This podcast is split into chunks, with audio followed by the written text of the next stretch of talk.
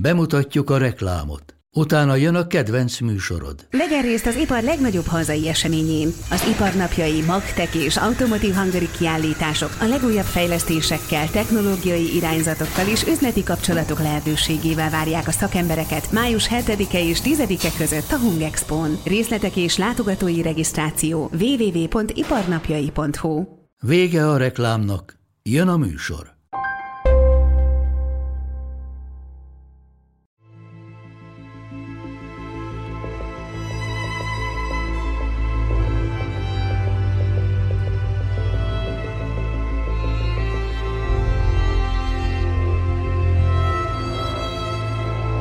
Manapság a környezetvédelem már-már politikai pártok és irányok harcának tűnik, és talán kiüresednek a jelszavak, amelyek azt sugalják, védjük meg az állatokat és a környezetünkben élő növényzetet. Az erdők és a fák kapcsán már sok száz éve megszületett a felismerés, hogy nem termelhetjük ki őket a végtelenségig. Mégis az elmúlt 25 évben folyamatos nagy politikai téma volt az amazonasi őserdő írtása, vagy épp az ausztrál erdőpusztulások. Vajon mióta tudunk róla, hogy ez az egész földünkre nézve veszélyes lehet? Mikor kezdődött meg az erdőgazdálkodás a nagyvilágban és hazánkban? Hogy lett itt ennyi akácfa, és jól van -e ez így? Milyen fafajok halhatnak ki a melegedés következtében? És legfőképpen a környezetvédelem történetében miért írja felül folyamatosan a jól megállapított értékeket a politika?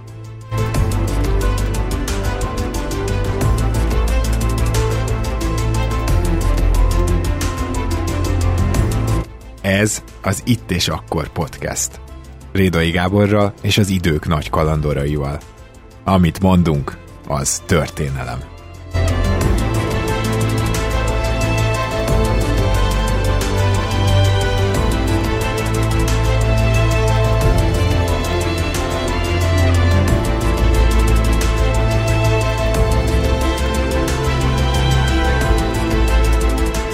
Szép jó napot kívánunk mindenkinek! Itt az Itt és Akkor podcastben, ahol most nyári szünet után vagyunk, és igazából szerettem volna egy olyan témát elővenni, amit nem biztos, hogy így a klasszikus történelmi témák közé tudunk sorolni, és, és lehet, hogy nagyon is oda kellene, mert hogy ugye az elmúlt húsz évben biztosan most már mindenki rengeteget hallott arról, hogy milyen következményei vannak a klímaváltozásnak, hogy jönnek ez az erdők, egyáltalán azt hiszem a környezettudatosság témaköre az nagyon előjött. Na de ennek is van egy történelme, és ezt nagyon sok oldalról és sokféleképpen meg lehet fogni. Ma igazából az ember és az erdő, az ember és a fa vagy növényzet viszonya lesz a fő témánk. Ehhez egy olyan, hát környezet kutató történészt, de majd ő szerintem elmondja, találtam, aki ezzel kapcsolatban már több cikket írt, régóta kutatja, és kifejezett kutatási területe pedig az elmúlt 250-300 év Magyarországa, tehát innen hallunk majd példákat, de ha jól vettem ki a szavaiból, akkor lehet, hogy mindenhonnan máshonnan is Balóg Robert van itt. Nagyon szépen köszönöm, hogy elfogadtad a meghívást. Köszönöm szépen a felvezetést. Én is, hát igen, tulajdonképpen ez igaz környezettörténetet nem csak történészek művelhetnek. Én azért alapvetően történésznek tartom magam, és ezen belül környezettörténésznek, aki az erdészet történettel, az erdőgazdálkodás történetvel foglalkozott eddig főképpen. Na most én azt hiszem, hogy a, lesz egy-két ilyen fogalom, amit az elején megkérdeznék, csak ilyen bevezetésképpen. Mi váltottunk ugye levelet, hogy pontosan hogy alakuljon az adás, és ott két olyan kifejezést is előhoztam, amiben az egyiket ismertem, és azt hittem, hogy jól, és azt nagyjából el is találtam, a másikról most hallottam először.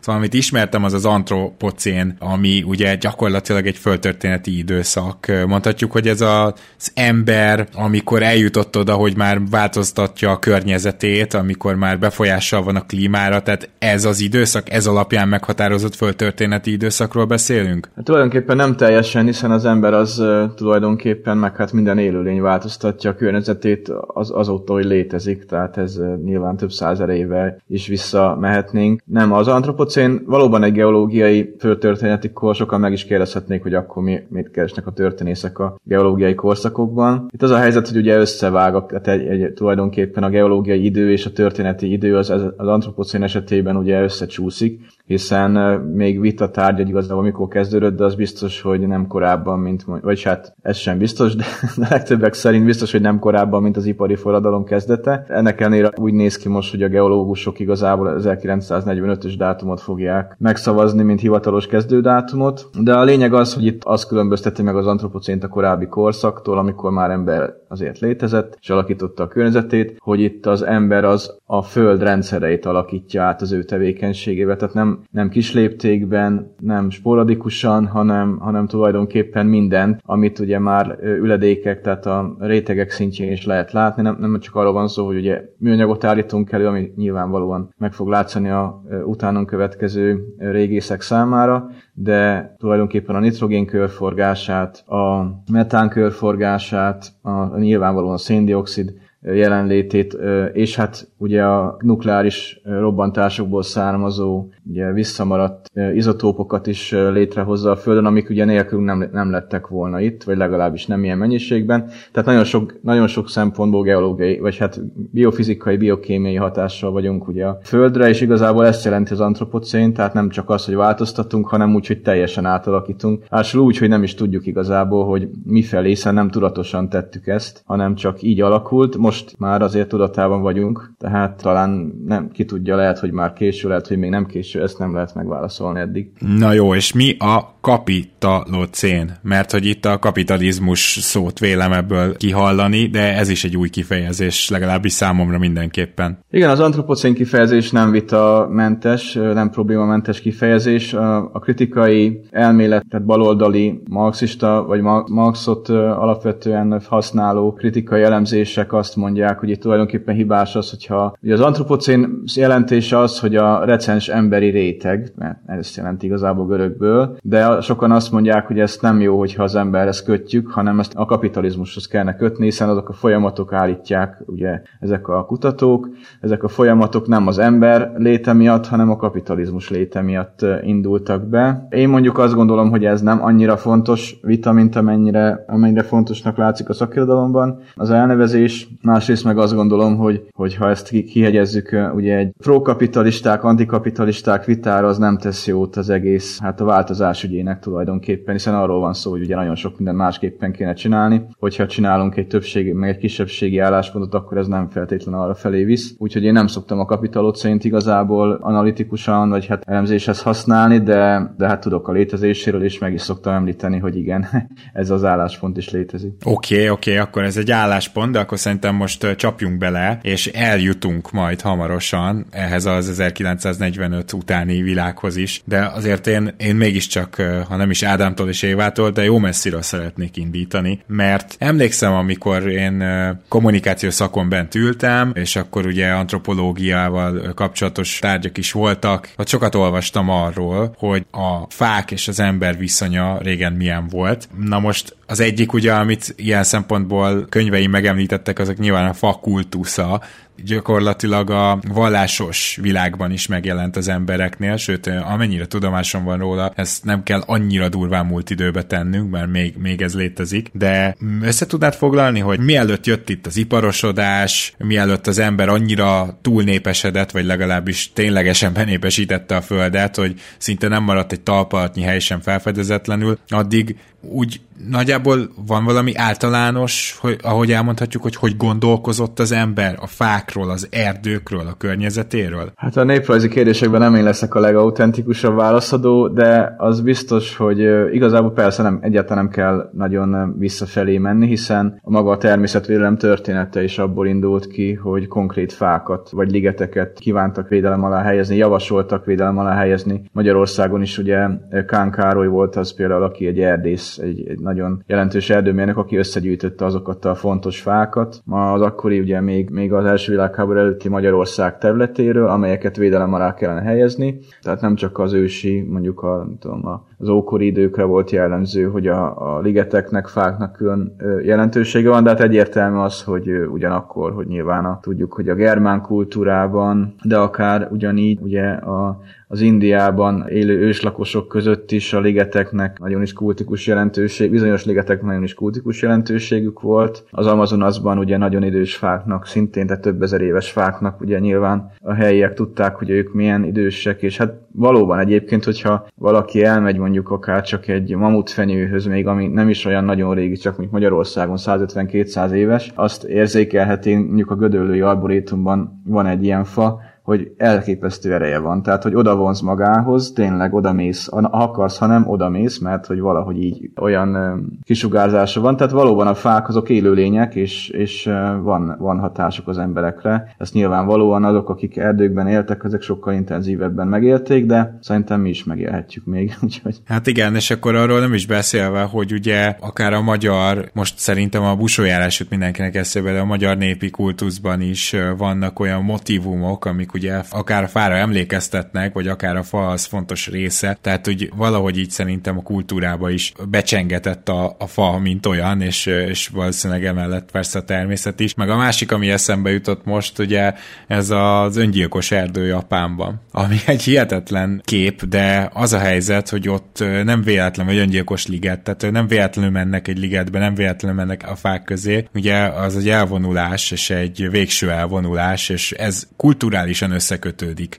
a fákkal, illetve a ligettel. Szóval, hogy, hogy azért számtalan példa van, azt hiszem ma is, amit fel tudunk sorolni. Ilyenekkel egyébként nyilván nem ez a szűken vett kutatási területed, de ilyenekkel szembe találkoztál? Hát igen, itt tulajdonképpen azt még hozzá lehet azért ehhez is tenni, hogy ugye Magyarországon, vagy a magyar kultúrkörben a tölgynek van ugye különleges jelentősége, az erdészeknek ugye a jelképe is az Magyarországon, tehát tulajdonképpen a, ha itt tetszik, akkor a nemzeti identitásba is ugye ugye jelen van, illetve beivódott, so, sőt, sok országnak, sok nemzetnek ugye van egy, van egy-egy ilyen emblematikus fája. Nálunk ugye ez az a tölgy. Hát igazából így találkoztam, ahogy említettem is, de hát Magyarországon, hogy Szexárd mellett van, konkrétan Őrböly mellett van a Gemenci erdőgazdaság területén ugye a nagyfa, ami egy óriási kerületű tölgy, de hát lehet ilyenekkel találkozni, forgatnak is ilyenekről dokumentumfilmet a különlegesen nagy és régi fákról, de hát, ahogy mondtam, igazából úgy találkoztam én ezzel a, ezzel a nagyfa kérdéssel, hogy a 20. század, 19. 20. század fordulóján az erdészek nagyon aktívan gyűjtötték ezeket a emlékhelyeket, és emellett ugyanekkoriban folyt ugye az Erzsébet,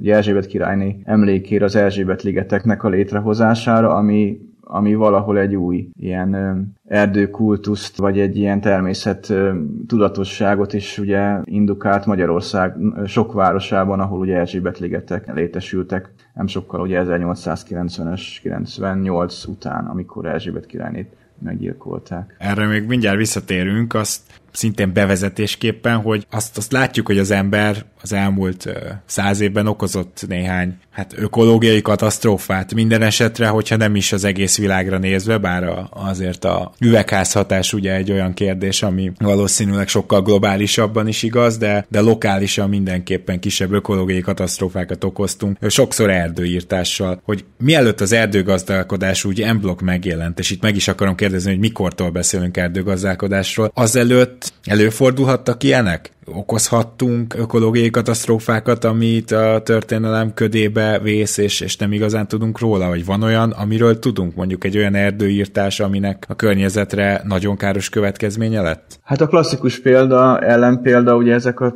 polinész szigetvilág, ugye a húsvét szigetek kontra azok a szigetek, ahol végülis az emberi kultúra fent tudott maradni. Tehát, sőt, hát ugye a, a, nagyon sokan a közép-amerikai indián kultúrák bukását is ugye tulajdonképpen környezeti válság gazdasághoz kötik, tehát ott sokak szerint valami félremeltett, vagy a vízgazdálkodásban, vagy nyilvánvalóan az erdőírtással kapcsolatban, de pontosan azt persze nem lehet tudni, ugye írott források megfejtetlensége miatt, hogy pontosan mi is történt. Nyilvánvalóan nagyon sok olyan esemény történt, ami miatt, környezeti esemény, ami miatt emberi csoportok eltűntek, vagy válságba kerültek legalábbis. Hát ugye, a, a, amit talán hát a legelső, vagy ami, amiről nagyjából tudunk, hogy, a, hogy az első nagy katasztrófa letett, az mondjuk nem egy erdőírtás, de ugye nagyjából 70 ezer évvel ezelőtt olyan vulkáni tevékenység volt a világban, ami csak egy nagyon-nagyon kis emberi populációt hagyott a Földön, valahol a India, mai Indiában fenn, maradt fenn tulajdonképpen az emberiség, tehát hogy folyamatosan nyilvánvalóan fenyegetve vagyunk környezeti katasztrófák által, és azáltal nevezünk valamit egyáltalán katasztrófának, mint ezt egy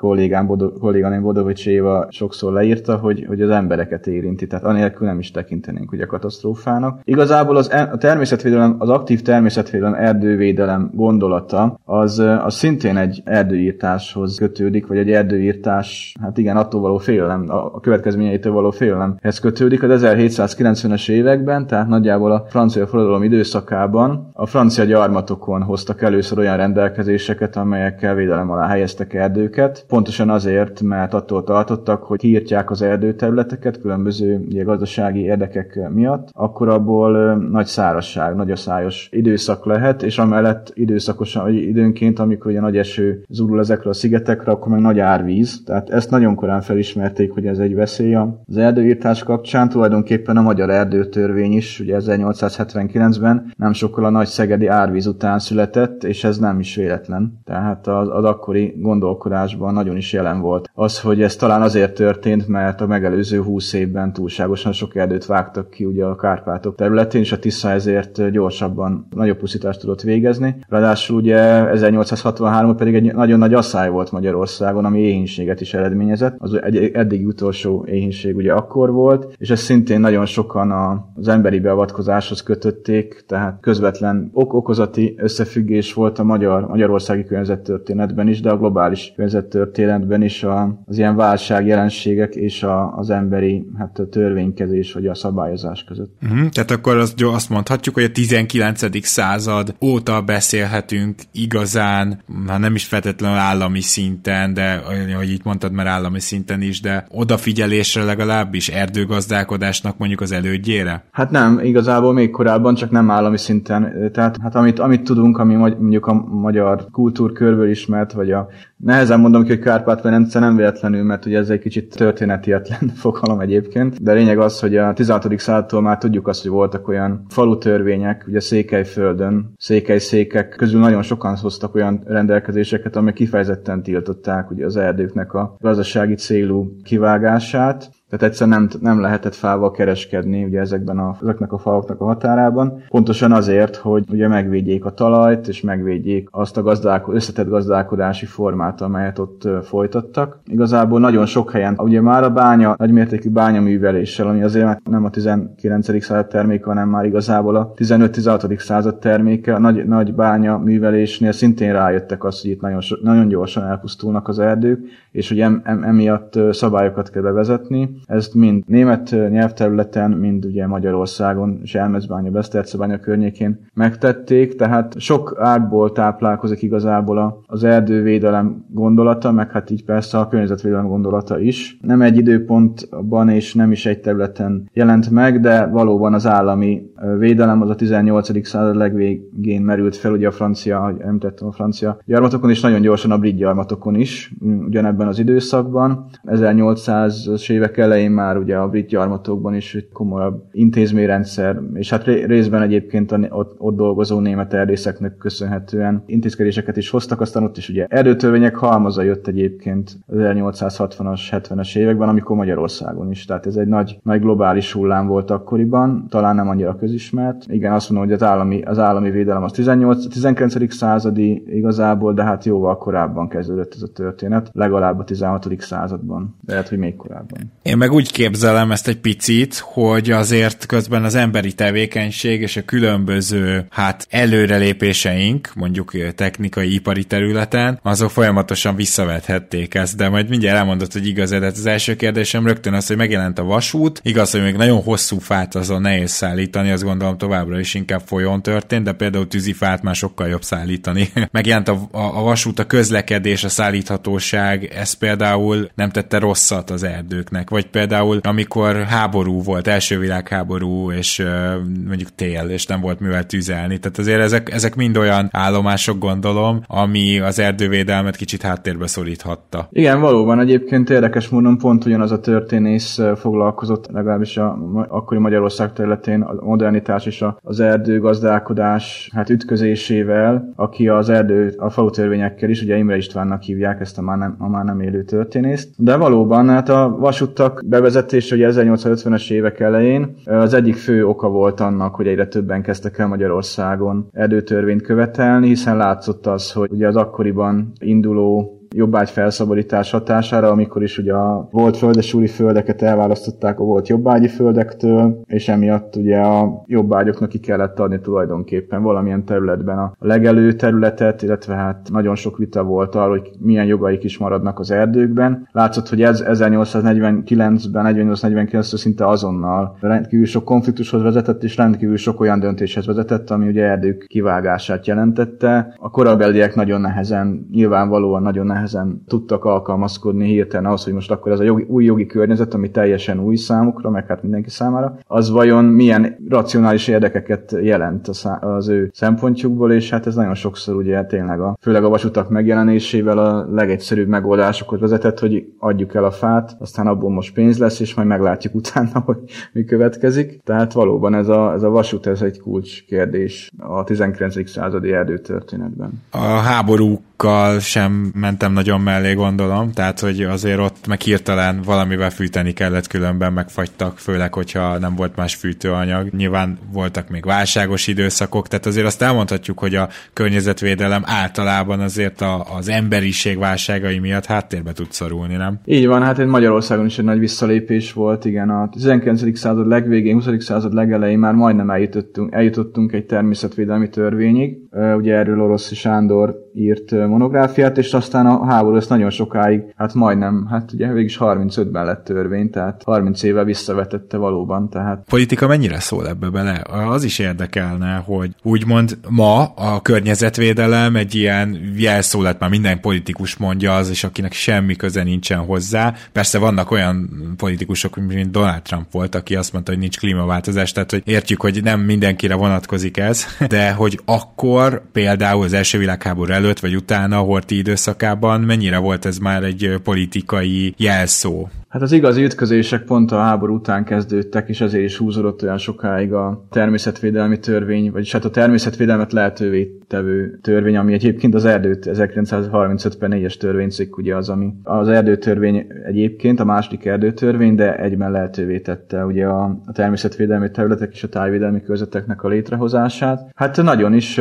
beleszólt, hiszen például a Balaton, ugye a Balaton volt a legnagyobb konfliktus helyszín akkoriban, hogy mit kezdjünk ugye a bazalttal, ami ott van, ugye vannak a tanúhegyek, van a szép bazalt geológiai emlékek, és hát ugyanakkor az útépítéshez is bazaltra volt szükség. Az egy politikai döntés volt a korban, hogy ezt akkor engedjük-e, vagy pedig inkább védjük, és parlamenti képviselők, miniszterek ezen a parlamentben is vitatkoztak, illetve hát különböző érdekcsoportoknak a lobby erejét próbálták mérlegre tenni, de ugyanez volt a helyzet ugye az alföld fásítás kapcsán, hiszen az is egy politikai döntéskérése volt, hogy lehetőséget adnak-e az államnak arra, hogy kisajátítsa sajátítson területeket. Magántulajdon az nagyon érzékeny kérdés volt, főleg 1919 tapasztalata után. Ennek ellenére ugye Kánkároly, a már emlegetett Kánkároly vezetésével megszületett egy olyan fásítási törvény már 23-ban, ami, ami erre tulajdonképpen lehetőséget adott az államnak, és a 35-ös törvény ezt csak részben vonta vissza, az egy, az egy új kompromisszumot jelentett, de azért azt lehet mondani, hogy a, az állami fennhatóság az jelentőset lépett elő, az állami hatáskör a kisajátításokhoz való jog az nagyon jelentős eset lépett előre 1879-hez képest, ugye a 30-as évekre, tehát ez mindenképpen politikai döntés kérdése volt uh-huh. akkor is. Ami izgalmas kérdés, hogy meg tudod, be, be tudsz minket helyezni abba a korba, tehát például a 30-as években miért volt szükség a tájvédelmi körzetek, nem tudom pontosan, hogy akkor hogy hívták, most jobb hiány így hívom, kialakítására, mert most csak úgy képzelem, hogy nyilván az, hogy egy tájvédelmi körzet, vagy egy természetvédelmi körzet, akkor onnan teljes teljesen tilos a fakitermelés, de hát már gondolom a 30-as években sem kaphattad fel a fejszét a hátadra, és gyere fiam, bemegyünk, kivágunk egy fél erdőt, tehát hogy ez valószínűleg már akkor sem így működött. Nem, nem, valóban. Már 1879-es erdőtörvény az, tehát a nem magánterületen levő erdőkitermelés, tehát mondjuk a önkormányzatok területén levő erdőkitermelést, különböző alapítványok kezén levő erdőkitermelést, azt egyértelműen konkrétan erdészeti engedélyhez kötötte, tehát hogy engedély nélkül nem lehetett kivágni már akkor sem tulajdonképpen semmit. Magán erdőkben azért persze más volt a helyzet, de magán erdőkben is kellett lennie gazdálkodási tervnek, tehát azt nem lehetett minden kontroll nélkül azért ott sem. Azért volt egyébként szükség a 30-as években az, a természet, tényleg így hívták, hogy tájvédelmi között, akkor jött létre ez a kifejezés, pontosan ez a bizonyos 1935 per 4-es törvény hozta ezt létre. Azért kellett, mert ugye érzékelték a kortársak, hogy pusztulóban vannak azok a területek, például a, a én születtem, a Debreceni e, Nagyerdő e, Gyöngyvirágos Tölgyes Társulása, érzékelték már a kortársak is már tízes évek végén, hogy bizony itt az akác előretörése miatt, meg a már akkor is érzékeltő száradás miatt, tehát a, a szájok miatt, kevés csapadék miatt ugye eltűnnek azok az egyébként nagyon tipikusan magyarnak gondolt tájak, amiket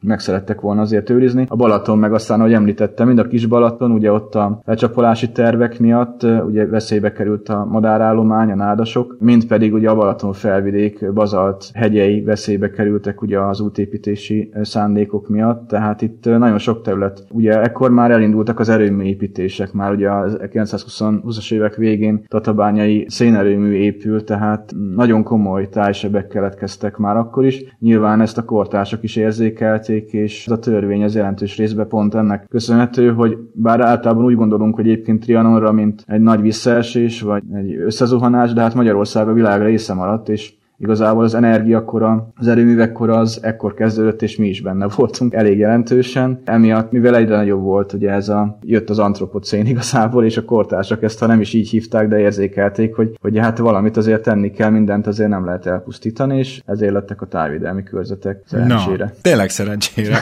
Már említetted az akácfákat, azokat te külön foglalkoztál, és azért szerintem talán aki most is úgy nőtt föl, hogy van alföldi ismerőse, az lehet, hogy hallott már így a az akácfákról, de aki meg természet szerető ember, vagy, vagy ebben tájékozott, az meg pláne tudja, hogy tulajdonképpen egy ilyen hát invazív fajról van szó, ami ugye az Alföldön egy, egy nagy vitatárgya volt még azt hiszem talán 20-30 évvel ezelőtt is, de lehet, hogy még mostanában is, tekintve, hogy ez, ez a fajta, ez egyszerűen a homokon, homokba is megél, tehát így jól meg lehetett fogni vele a talajt. Csak az a probléma, hogy az akácfának viszont semmi keresni valója mondjuk a Mátrának a déli oldalán. Mert hogyha oda is bemegy, akkor ö, invazív, és hát kiszorítja az őshonos fafajtákat. Jól foglaltam össze?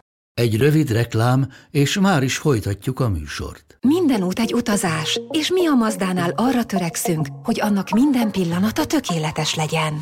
Mazda CX-5 utolsó széria. 194 lóerős, két és fél literes mild hibrid benzinmotorral, akár milliós kedvezménnyel, vagy kedvező finanszírozási feltételekkel elérhető. A finanszírozást az Euroleasing nyújtja, THM 4-től 4,9%-ig. A tájékoztatás nem teljes körű, a részletekről érdeklődjön márka kereskedéseinkben. Mazda, Crafted in Japan. Vége a reklámnak, folytatjuk a műsort. Hogy került az akácfa egyáltalán Magyarországra, és mi az, ami érdekes a történetében? Hát igen, tulajdonképpen itt ha vissza lehet térni egy korábbi kérdés, hogy a, a, tervszerű erdőgazdálkodás. Ugye a 18. század közepén került át, igazából került be Magyarországra, méghozzá nagyon furcsa okból, vagy hát nem, nem teljesen triviális okból. Ugye akkoriban hadi célokra használták, akkor folyt ugye a 7 éves háború Észak-Amerikában, és ott a britek rájöttek, hogy bizony az akác az egyrészt jó palánkot képez, tehát kemény fa és nem üti át ugye a őslakosok íja, nyila, másrészt az, hogy nagyon sűrű, és emiatt ugye, hogyha azt beültetik, ugye beültetik egy erődnek a környékét akácfával, akkor ugye a tüzéreknek elég sok időbe telik, mire egyáltalán rést találnak, ugye, vagy egyáltalán rést vágnak az, azon a területen, és elkezdenek majd lőni. Tehát hadi célból telepítették először, Magyarországon is erődök közelébe, Komáromi erőd közelébe, tehát valóban akkor még nem számoltak azzal, hogy Egyébként ez annyira jól fogja érezni magát Magyarországon, hogy most már 400 ezer hektáron van akác, ami azt jelenti, hogy hát messze több, mint bárhol Európában igazából. Tehát, hogy mi vagyunk az akác fő áldozata? Hát nem, nem tekinteném. Hát igazából sokarcú dolog, hiszen az akácnak is meg lehet a helye, mint hogy például a budapesti pásításokban nagyon jól megtalálták szerintem a helyét már a 18.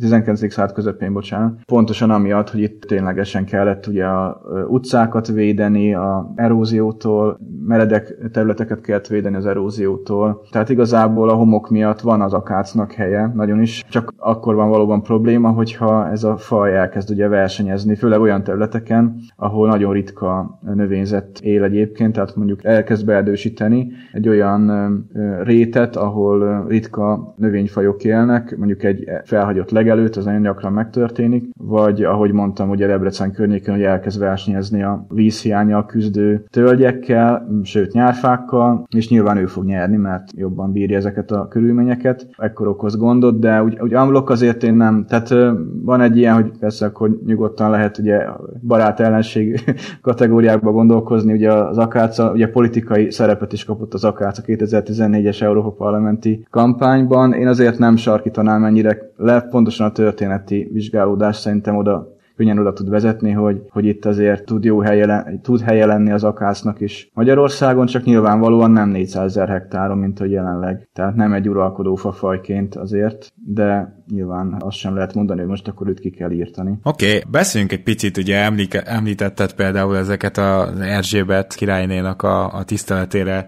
telepített ilyen ligeteket. Mennyire függ össze ilyen szempontból a környezetünk azzal, hogy éppen milyen politikai érdekek mentén ö, próbáltunk meg mondjuk tudom, ligetet ültetni. Olyanokra is gondolok természetesen, hogy példának okáért nyilván a nacionalizmusunk esetleg abban is megnyilvánulhatott, főleg a 20. század elején, ahogy említetted, hogy őshonos magyarnak tartott területeket esetleg olyan fafajtákat kezdünk el védeni, vagy akár tovább terjeszteni, aminek félünk a kihalásától. Tehát, hogy azért itt megjelenik egy picit az is, hogy igenis mi szelektálunk, tehát valószínűleg nem mindig úgy alakítjuk a környezetet, ahogy a környezet saját magát alakítaná, hanem a saját igényeinkben nem csak a hétköznapjaink, vagy nem csak az van benne, hogy mondjuk egy akác megfogjon egy homokos területet, hanem ilyen politikai jellegű megnyilvánulások is. Hát igen, az akác abszolút ugye jó példa arra, hogy politikai harc lesz egy fafaj körül. Hát a ligetek igazából ugye Magyarországon nagy Erzsébet kultusz volt, mert nem én vagyok a legjobb, legjobb szakértője, de azért én is ugye találkoztam ezzel a kérdéssel. Tehát tulajdonképpen a városokban parkokat hoztak létre, igazából valóban a városi tereket kreáltak ezzel, amik persze pihenő parkok voltak, és jó hangulatot teremtettek, nyilvánvalóan kellettek a városokban az zöld felületek. Azt hiszem, hogy ez is egy ilyen csomópont, amikor ugye az a gondolat, hogy a városoknak zöldülniük kell, ami ugye századfordulós gondolat szintén. Ez igazából egy ö, több mint száz éves gondolat, csak most így újra gondoljuk mostanában? Hát abszolút, hát az, a Green City gondolat, meg a Kert Garden City gondolat az teljesen a századforduló, tehát ez a 19. század végig, 20. század elejé gondolat, és hát szerintem ez találkozott, ez a gondolkodás találkozott valahogy így eszmetörténetleg össze azzal, hogy ugye Magyarországon egy jelentős Erzsébet kultusz volt, és a halála után valamit tenni kellett, hát sok mindent ugye múzeumot hoztak létre, nagyon sokféleképpen emlékeztek, de ez is a kortársak számára egyfajta, hát azért lehetett egy nyilvánvaló válasz, mert valahol a levegőben ott volt, hogy egyébként a városoknak zöldülniük kellene. És akkor jussunk el szerintem például a szocialista rendszerhez is, mert hogy ott is egy picit a környezetvédelem azért politikai irányvonalak mentén is alakult, ugye? Hát igen, illetve hát ugye ez nagyon összetett kérdés, ugye mi történik az államszocializmusban, mert sok minden történt, tehát sok korszaka volt. Nagyon, nagyon jelentős ugye Stálinnak a korai hatása, aki tényleg azt gondolta, hogy hát át kell alakítani mindent, és hogy tulajdonképpen a, úgy kormányozzuk a természetet, ahogy, ahogy éppen azt az igényeink diktálják, ugye volt ez a híres elv, hogy tényleg nagyon gyors kísérletekkel mindent át lehet alakítani, de hát ez nagyon hamar már a magyar kutatók számára az 50-es évek elején is, vagy meg később a közepén nyilvánvaló volt, hogy ez nem működik, hiszen például, hogyha nagyon nagy ütemben elkezdünk gyorsan növő fákat, például nyárfákat ültetni, kvázi ültetvényes rendszerben, akkor ezek nagyon könnyen megbetegednek, hiszen egykorú, egy fajtához tartozó fák nagyon kicsi védettséget teremtenek meg egymás számára a különböző kártevők, baktériumok, gombák miatt, és akkor ki is alakultak ugye ilyen járványos,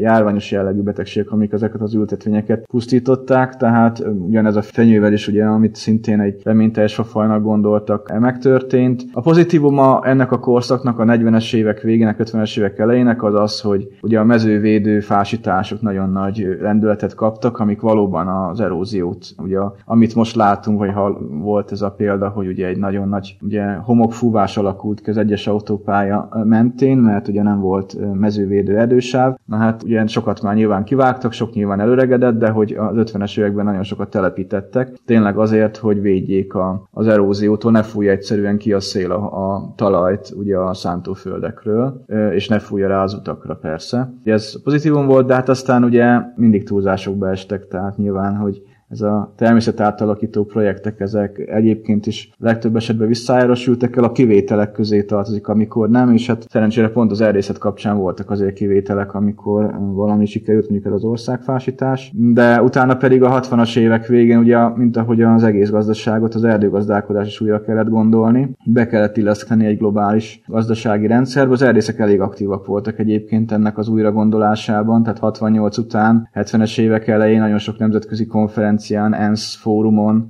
megfogalmaztak nagyon konkrét előrejelzéseket arra vonatkozóan, hogy mennyire lesz elég a világban a fa, és hogy mikor lesz elég, milyen típusú válság elég kell nézni, és hol kellene tulajdonképpen belenyúlni a világ fakereskedelmi rendszerébe. Tehát akkor feltételezhetjük azt, hogy például a, a most elmúlt 20 évben amazonaszi őserdők, ausztráliai erdőségek kiírtásával kapcsolatos problémákról már a 70-es, 80-as években tudtunk, már voltak előrejelzések, amik időben szóltak, mert ez azért nagyon extra lenne, hogyha ez így van, és hát még ez pedig, ez abszolút, szerintem ez, igen, ez, ez abszolút így vált. Ugye 72-ben volt az első nagy ugye, közvetvédelmi konferencia Stockholmban, ami ugye a hidegháború miatt Szovjetunió távol maradt, de már annak a tulajdonképpen az előkészületeiben, a gondolati előkészületeiben mindenképpen a magyarok is magyar erdészek is például részt vettek ugye ezeken az erdészeti világkongresszusokon, hát pont az Amazonas az már egyértelműen térképre került, pont a 60-as években ugye Dél-Amerika fókuszában volt ugye a gondolkodásnak, ugye az ottani politikai, ugye bal-jobb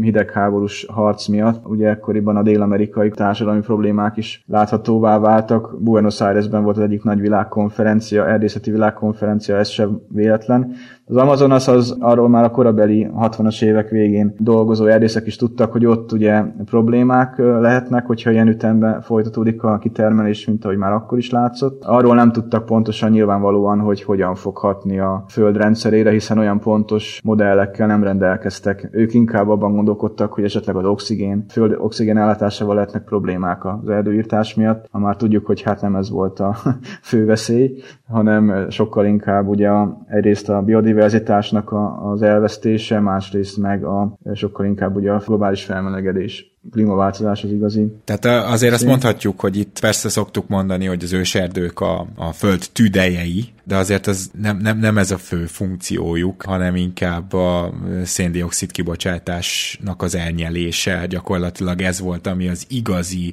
egész földre kiterjedő haszna a tényleg hatalmas őserdőinknek. Nincs, nem is feltétlenül, hiszen a trópusi, mondjuk nem vagyok ökológus sem, tehát ez is egy másik szakma, de, de az biztos, hogy a nagyon, nagyon gyors a körforgása, ott nagyon, nagyon gyorsan bomlanak le az anyagok, emiatt rendkívül sok széndiokszid is keletkezik. A jól működő esőerdőben is. Tehát tulajdonképpen a, ott azt hiszem, hogy azért kiegyenlíti egymást, tehát nagyjából az ox, a, nagyon sok oxigén termel nyilvánvalóan a esőerdőkben levő fák, de nagyon sok ugye bomlás is végbe megy, emiatt nagyon sok üvegházhatású gáz is keletkezik egy ilyen esőerdőben. Inkább arról van szó egyszerűen, hogy a föld ökoszisztémája, tehát tulajdonképpen a fajok sokfélesége nélkül, és hát ott ugye a talaj nélkül egyszerűen nincs élet. Tehát, hogy, hogy ott megborul ugye az ökológiai egyensúly, kiesnek mondjuk az esőerdők, meg ott a több tízezer faj, akkor egyszer nem fog működni a biológiai kapcsolata különböző fajok között, emberek is ott maradnak egyedül, meg hát aztán ugye nem lesz igazából nekik sem se talajuk, semmi tenniük, semmi. Tehát igazából a, a maguk a fajok összességét kellene megőrizni, nem is csak egy-egy elemre koncentrálva, legalábbis ahogy én értem ezeket a esőerdői világokat, nem, nem, is, csak nem, is, nem is feltétlen a nagy oxigén kibocsátásuk az, ami persze nyilván sokat termel, de ahogy mondtam, nagyon sok széndiokszid is keletkezik, meg metán keletkezik ugye az mhm, ottani uh-huh. talajon. Úgyhogy... Én még Magyarországról kérdeznélek, mivel hogy én nagyon szeretek túrázni Magyarországon, azt hiszem, hogy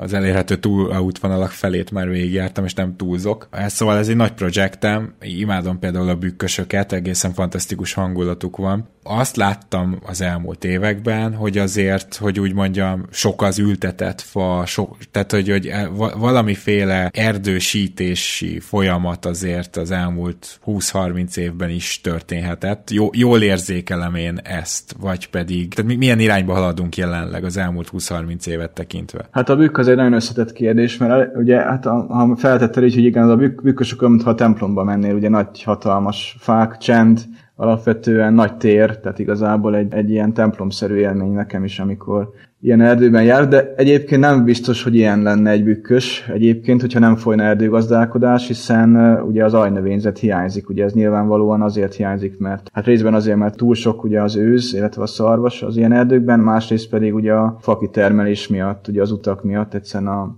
ajnövényzet az eltűnik az ilyen művelt erdőkből. Ez az egyik dolog, tehát amit látunk bükkös, az nem biztos, hogy olyan lenne akkor is, hogyha nem erdőgazdálkodás alatt levő bükkösben lennék. A másik az, hogy a bükköt fenyegeti leginkább talán a klímaváltozás Magyarországon, és ez azért nagy probléma, mert a bükből van egyik legtöbb. Tehát ők már, hát nekik most valamit csinálniuk kell. Tehát igazából a büknek most valamit ki kell találnia arra, hogy, hogy hogyan fogja ő túlélni ezt a helyzetet. Valami ilyesmit kell kitalálni, amire mi nem is, nem is gondolunk. Ugye most az a terve a, a nagy részt ugye az erdészeknek, hogy le kell cserélni valamivel, valamilyen mm, észak-afrikai fajjal, ami szárazságtűrő. Tehát ez mindig veszélyes, ugye az akácnál is láttuk, hogy azért meg, meg tudnak minket lepni a, a fák a tulajdonságaikkal, még akkor is, hogyha azt hiszük, hogy milyen jól ismerik őket. Szóval, hát igen, most rájuk nagy feladat vár. Ültetés kapcsán, igen, hát Magyarországon gyakorlatilag 1920 óta megduplázódott az erdőterület, nominálisan mindenképpen, tehát most nagyjából 20% és 11-12-ről indultunk a statisztikák szerint. Itt itt, itt van valami szám, amire azt mondhatjuk, hogy na ez az ideális? Tehát van valami, amit el kéne érnünk, ezt egyáltalán bárhogy meg tudjuk határozni? Az a helyzet, hogy pont egy nagyon, jó, nagyon fontos kérdés ennek az erdészet történetnek, hogy igazából az erdősültség az iszonyatosan nagy kilengésekkel létezett Magyarországon. Tehát tulajdonképpen könnyű úgy, úgy képzelni, hogy hát a honfoglalás korában volt egy nagyon erdősült Kárpát-Merence vagy Magyarország, és aztán fokozatosan csökkent, és eljutottunk erre a 11%-ra Trianon után, de nem így volt. Igazából nagyon jelentős Dunántúli területek az Árpád korban szinte teljesen írtás alatt voltak, tehát időszakosan eltűntek róluk a fák, aztán visszaerdősültek, tehát nagyon nagy kilengések voltak. Igazából az a helyzet, hogy ugye mi mai gazdálkodásunk az a, mér, az a mérnöki típusú erdőgazdálkodás, ugye csak erdőt lát, ami mondjuk profitorientál, nem csak profitorientál, de egy olyan erdőt lát, amiből értéket kell termelni. Ugye a középkori vagy az kora újkori parasztok, gazdálkodók, azok az erdőt nem külön látták az ő gazdálkodásuktól, hanem ők kölcsönhatásban látták ezt az állataikkal, a saját más növénytermesztésükkel. Igazából nagyon sok erdőt úgy alakítottak át a helybeli parasztok, hogy tulajdonképpen egy erdőkertet hoztak létre. Ugye a rengeteg oltás, oda-vissza oltáson keresztül egy működő ökoszisztémát hoztak létre, ami nem volt mereven erdő vagy nem erdő, hanem valahogy sokkal inkább az átmenetre volt kihegyezve. Ez is egy fontos megállapítás az erdészet, vagy az erdőtörténetnek. És hát igazából az erdőgazdaság a 19. század közepén ez a, ez a professzionális mérnöki, alapvetően ugye mérnöki rajzokra, vágásterületek kijelölésére alapozó erdőgazdálkodás az, amelyik megpróbál ilyen ideáltípusokat létrehozni, hogy akkor milyen korúfá fából hány százaléknak kell lennie, és egyáltalán milyen erdősültség. Nem biztos, hogy egyébként ez a, ami valami eredményre fog vezetni. Én azt gondolom, hogy ha visszatérnénk egy kicsit azokra a tudásformákra, amiket ugye tényleg a 19. század előtti gazdálkodók alkalmaztak. Persze nem azt mondom, hogy mindenki jól csinálta, de vannak olyan példák, amiket talán érdemes lenne követni. Például ezek az erdőkertek, ugye ma, ma, ma igazából ugye permakultúrának hívunk hasonló területeket, tehát ez az erd már nagyon régóta létezik. És ma Ezt, is úgy... bocsánat, hogy képzeljük el? Tehát, hogy ha esetleg valakinek most nincs, nincs maga előtt, tehát ez mi, mi egy ilyen erdőkert? Hát tulajdonképpen a permakultúra az annyit jelent, hogy egy olyan emberek által kialakított növénytársulás, vagy növényegyüttes egy területen, amely már nagy beavatkozás beavatkozás nélkül önmagát fenntartja, önmagától működik, mert ki van találva olyan szinten, hogy már azt hiszük, hogy ez tulajdonképpen természetes. Na most az erdőkert fogalom az hasonló, hogy nagyon sokszor ugye rájöttek a biológusok, a nyugati biológusok, hogy az Amazonasban igazából ők nem is erdőben járnak, hanem egy az őslakosok által kialakított társulásban, ami elsőre persze nem tűnik fel, de valójában azok ugye beültetett fák, és nagyon tudatosan elhelyezett gyümölcsösök, stb. Tehát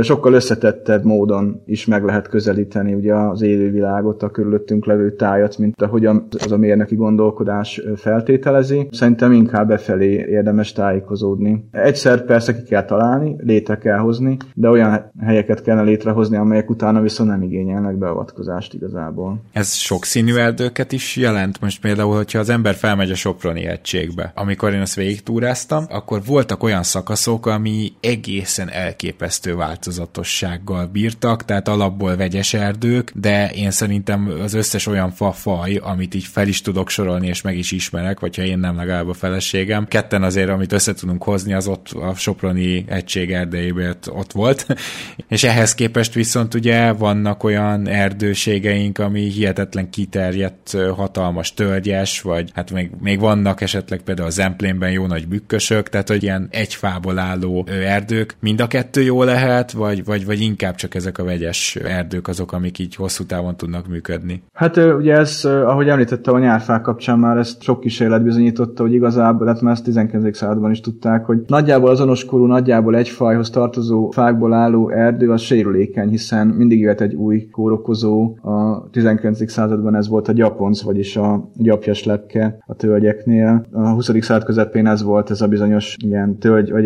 nyárfarákot okozó baktérium, tehát mindig felbukkanhat valami, ami hogyha csak egy fajta fa van, akkor hát most ugye a napjainkban ez leginkább ugye az erdei fenyőnél, ugye az északi középhegységbe betelepített erdei fenyőnél lehet tapasztalni, hogy a szú és a szárasság együtt gyakorlatilag letarolja ezeket az erdőket, tehát mindenképpen a, hát egynél azért több fából kell, vagy egy-kettőnél több fából kell ahhoz egy erdőnek állnia, hogy, hogy életképes legyen, és hogy ne üsse ki a legelső változás, ami pedig mindig van, tehát persze az a jó, hogyha többféle faj van. Ugye a Soproni hegység az kivételes több szempontból, Ugye ott a lucfenyő az, ha minden igaz, őshonos volt például, Magyarországon egyedül, de egyébként is ugye Sopron környékén volt ugye a Erdészeti Kutatóintézet tan erdeje, ott az egyetem, nem véletlenül egyébként, hogy Selmezbányáról oda, oda települt, ilyen szempontból sem véletlen, tehát nyilván valahol szempont volt az is, hogy egy erdészetileg izgalmas tájra kerüljen. Na jó, akkor tényleg egy utolsó kérdés. Nem olyan régen szintén egy túrám kapcsán a Burokvölgybe jártam, ami egyébként messze nem olyan nagy élmény, mint tűnik, mert szép hosszú völgy, rögtön az ember valami romantikus sétára gondol, közben ugye nyakig ér a csalán,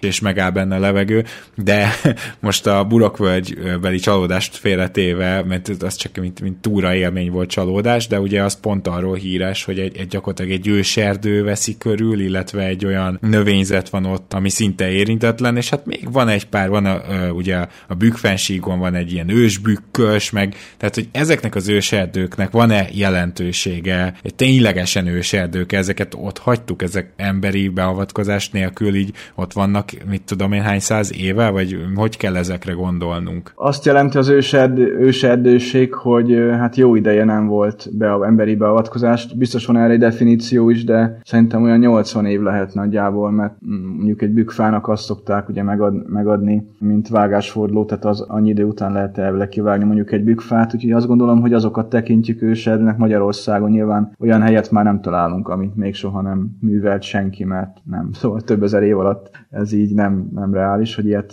várjunk. Egyébként a Földön, Földünkön azért még, még most is van ilyen terület, igaz? Hát a, gondolom, hogy Oroszország tajgái mondjuk van, van olyan, amit még nem műveltek sosem, ezek, ezek száma azért nagyon csökken nyilván, tényleg. De ezek értékes területek valamilyen szempontból? Tehát, hogy én arra vagyok kíváncsi, hogy ezeket miért óvjuk külön, miért akarjuk ezeket megőrizni? Azért csak, hogy a biodiverzitás ott magától fejlődött ki, és ezt vizsgálhassuk, vagy, vagy van valamilyen különleges jelentősége is? Hát igen, ezek biológiailag rendkívül értékes. Ugye olyan területek mondjuk, ahol a Hughes megford, előfordul, egy-egy faj miatt is lehet értékes, ugye a bőrzsöny egyes vagy az MT egyes területei, de maguk a társulások is lehetnek. Amit említettem, például a gyöngyvirágos tölgyes nagyon kevés maradt. Ezek csak olyan helyen tudnak fennmaradni, amik, amiket nincsen, nincsenek művelés alatt, tehát ki kell vonni őket teljesen a művelés alól. Hát igen, ez a, hogy ahol, ha én jól tudom, ugye Barta Dénes ennek a, igazán a szakértője, hogy még az, az őserdőnek tekintett területeken is csökken a biodiverzitás, amire igazából magyarázatot is nehéz adni, de ez a helyzet. Tehát ugye sokan mondják azt, hogy elindult a hatodik nagy kihalási hullám, és hogy ezt szinte évről évre mm, érzékeljük a fajok, meg hát nem csak a fajok, hanem az egyes populációk méretének a csökkenésével. Ugye klasszikus a városból eltűnő verebek, több millióval kevesebben levő fecskék, tehát hogy mi is azért látjuk, hogy sok minden nem is tudunk, hogy miért, de az biztos, hogy óriási fajcsökkenés, állat mm, számcsökkenés van, és hát a őserdőkben legalább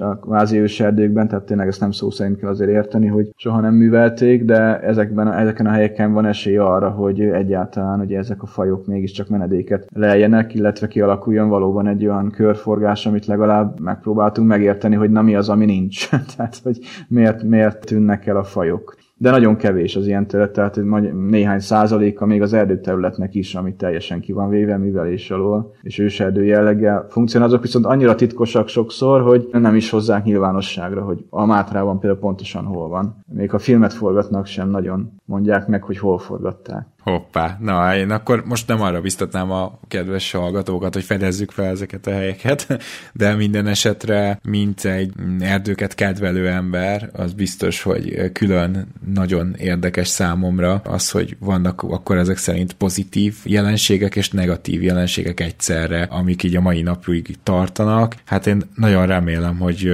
Robert még beszélgetünk majd, mert hogyha jól tudom, akkor van egy másik témád is alakulóban, ami inkább az ember és az állatok családok együtt közös életére vonatkozik, és szerintem az is egy nagyon érdekes téma. Minden esetre most szeretném megköszönni, hogy egyrészt elfogadtad a meghívást, másrészt pedig szerintem rengeteg olyan dolgot mondtál, amit se én, se a hallgatók nagy része nem tudott, úgyhogy nagyon köszönjük ezt neked. Hát köszönöm szépen a lehetőséget, igen, valóban a következő témáim egyik a városi állatok és a, hát ugye a városnak az együttélése, a másik pedig az energiatörténet felé, az emlegetett erőművek kérdése felé vezet, de persze szívesen, hogyha többet tudok majd ezekről, akkor azokról is nagyon szívesen beszélek. Nekem is nagy öröm az ilyen lehetőség, amikor ezekről megoszthatok dolgokat, amiket találtam. Hát akkor még egyszer köszönöm, hogy itt voltál. Köszönöm szépen. Kedves hallgatók, természetesen a figyelmet is köszönjük, meg hát tartsatok velünk a továbbiakban is. Most itt a nyári szünetről már visszajöttünk, és ugye minden pénteken jelenik majd meg az itt és akkor a továbbiakban is. Köszi szépen, hogyha eddig is velünk tartottatok, és akkor most vegyünk egy új lendületet, és nézzük meg az év második felét. Most búcsúzunk. Egyrészt Rédai Gábor köszönöm, másrészt a segédszerkesztő Katona Csaba, valamint természetesen közösen producerpárosunk Hampuk Rihárd és Román Balázs. A jövő héten hallhattok megint, mert amit ma mondtunk, az már történelem.